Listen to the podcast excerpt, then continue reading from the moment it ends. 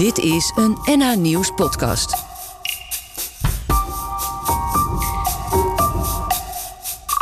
Diversiteit, inclusiviteit. Helemaal leuk, al die woorden. Maar wat wij doen, dat is echte diversiteit. En wat wij doen is echte inclusiviteit.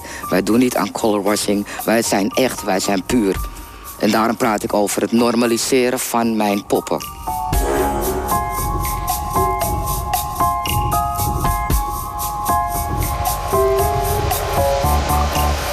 Ellen verkoopt poppen in Amsterdam-Noord. Niet zo bijzonder zou je denken, maar de poppen uit Ellens winkel Colorful Goodies vind je bijna nergens. En toen ze zelf een meisje was, waren ze al helemaal moeilijk te vinden.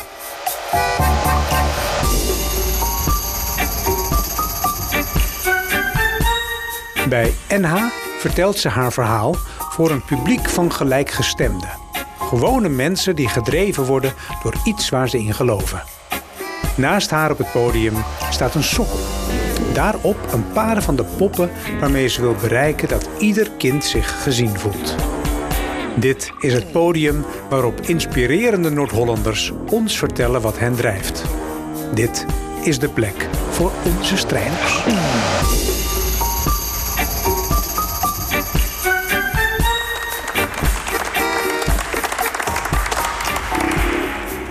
65 jaar geleden waren er twee mensen. Mijn moeder, een witte vrouw, en mijn vader, een zwarte man uit Suriname. Die leerden elkaar kennen in Amsterdam-Noord. En die gingen ook samenwonen in Amsterdam-Noord. En opeens was ik er in 1966, het eerste dubbelbloedje in Amsterdam-Noord. En mijn moeder was eigenlijk altijd bezig met het zoeken naar een pop voor mij. En in die tijd waren ze er waarschijnlijk wel, maar mijn moeder kon het gewoon niet vinden. En dat vond ze zo vervelend, want het enige wat ze wilde is dat ik me kon identificeren in het speelgoed. Dus continu kreeg ik te horen van, hé verdorie, ik kan die pop niet vinden waar jij op lijkt. En ik had zoiets van, nou ja, maakt er niet uit. Want ik bedoel, ik heb mijn witte Barbies en mijn witte poppen. Dus hè, maakt niet uit. Nee, want zij wilde gewoon dat hoe mooi ik was, dat wilden ze ook zien in het speelgoed. Nou, dat ging gewoon niet. En ik begreep het eigenlijk helemaal niet. Nou, in 1998, ik ga eventjes een paar stappen verder. In 1998 overleed zij. Mijn moeder die overleed uh, helaas aan uh, COPD. Deze ziekte heb ik zelf ook, uh, of de aandoening heb ik zelf ook helaas moeten erven. En in 2004 werd ik afgekeurd. En ik had zoiets van, ja weet je, allemaal leuk en aardig... maar ik, ik wil wat gaan doen met mijn creativiteit. En in 2006 gebeurde er iets. Ik kreeg een droom. En de droom was... Oh, inmiddels was mijn vader ook overleden.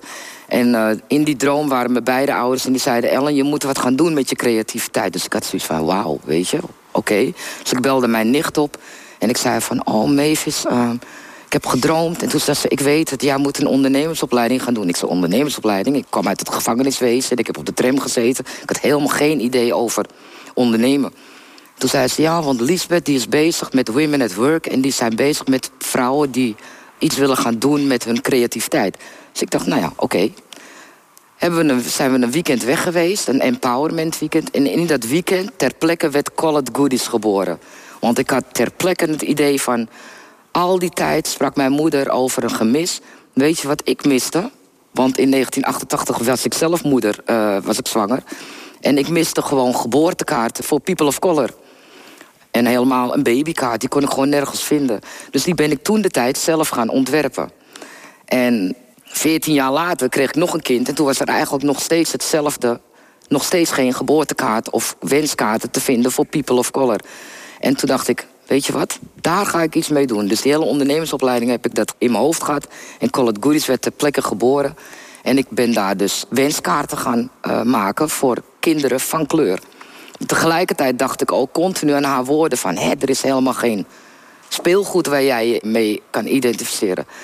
2012 was het, ging het zo slecht met mijn gezondheid... dat ik werd opgenomen in Heideheuvel. En dat was uh, 12, 12, 2012, kamer 12. Toen kocht ik een lot 12 en ik won niks. Heel jammer. Maar goed, dat is een ander verhaal. Maar het moment dat ik daar was, toen heb ik gezegd van... oké, El, uh, je hebt nou eenmaal die aandoening, hetzelfde als je moeder... maar één, je bent niet je moeder en twee, je bent niet je ziekte. Dus omschakelen En helemaal anders gaan denken. En dat heb ik gedaan. En ik kwam thuis uit die revalidatie en ik zei tegen mijn partner... ik wil de markt op. En hij dacht, nou, you are crazy. Ik zeg, ja, want ik wil wenskaarten gaan verkopen voor people of color. Nou, ik ben de markt op gegaan. Want ik vond het gewoon belangrijk dat er mensen zichzelf moesten kunnen herkennen in een kaart. Toen nog. Maar tegelijkertijd dacht ik al van, ja, maar dat is niet alleen voor mensen van kleur het wordt een bedrijf voor iedereen eigenlijk. Want ik begon slabbetjes te verkopen met leuke teksten... zoals geef mij mijn roti, geef mij mijn couscous. Leuke rompertjes. En ik merkte gewoon van, het was een, een, een product... wat ook een wit iemand kon kopen voor de Marokkaanse buurvrouw die net bevallen was. Het was eigenlijk een bedrijf voor iedereen. Nou, en toen waren we op een gegeven moment op de markt en toen kwam AT5 en die zei... wat is nou jouw grootste droom? En toen zei ik, nou, ik zou toch ooit wel eens een pop met het syndroom van Down willen hebben. Nou, en ik weet nog heel goed dat mijn partner me aankeek van... Ja, je, je spoort niet. Ik zeg, ja, want ik wil iedereen gewoon een podium geven. Ik vind het belangrijk dat hetgene wat ik heb gemist in mijn jeugd... dat dat een podium krijgt, maar ik wil ook dat mensen met een beperking een podium krijgen. En dat bleef gewoon in mijn hoofd spelen.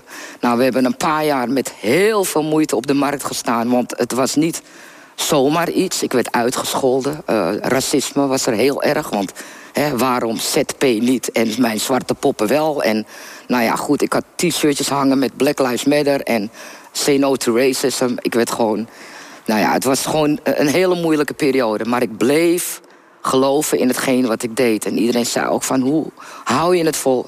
Ik zeg, I don't know, het zijn die oudjes daarboven die me leiden. Maar ik wist gewoon, call it goodies was het toen de tijd, was nodig. Want er moest meer kleur in de maatschappij komen.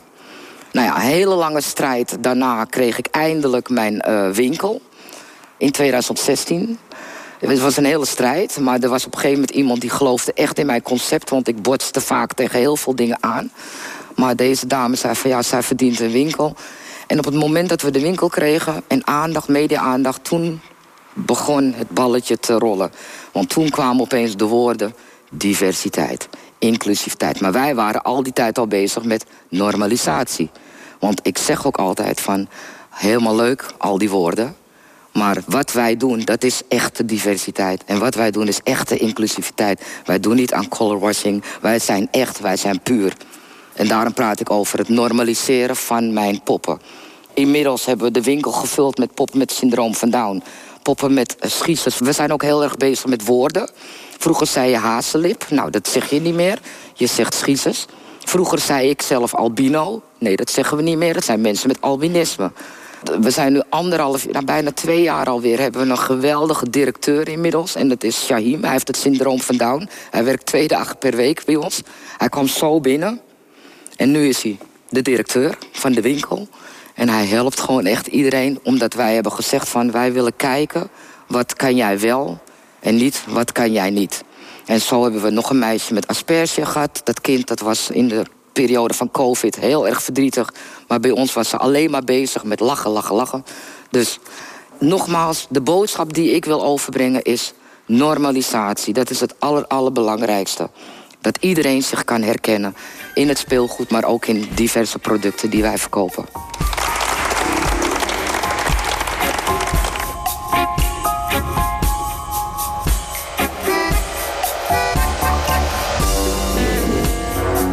Volgende week in Strijders Erik Bout uit Enkhuizen. Die met de stichting Gouden Mannen een netwerk weeft voor oudere mannen met een migratieachtergrond. Het verhaal van jezelf te delen met de anderen in de groep, leer je die anderen ontzettend goed kennen, maar geef je jezelf ook bloot. En daardoor ontstaan relaties. De echte strijders in ons programma, dat zijn de Ebrahims, de Mustafa's, de Khalids, onze deelnemers. Dit was een NA Nieuws podcast. Voor meer, ga naar nanieuws.nl slash media of de NA Nieuws app.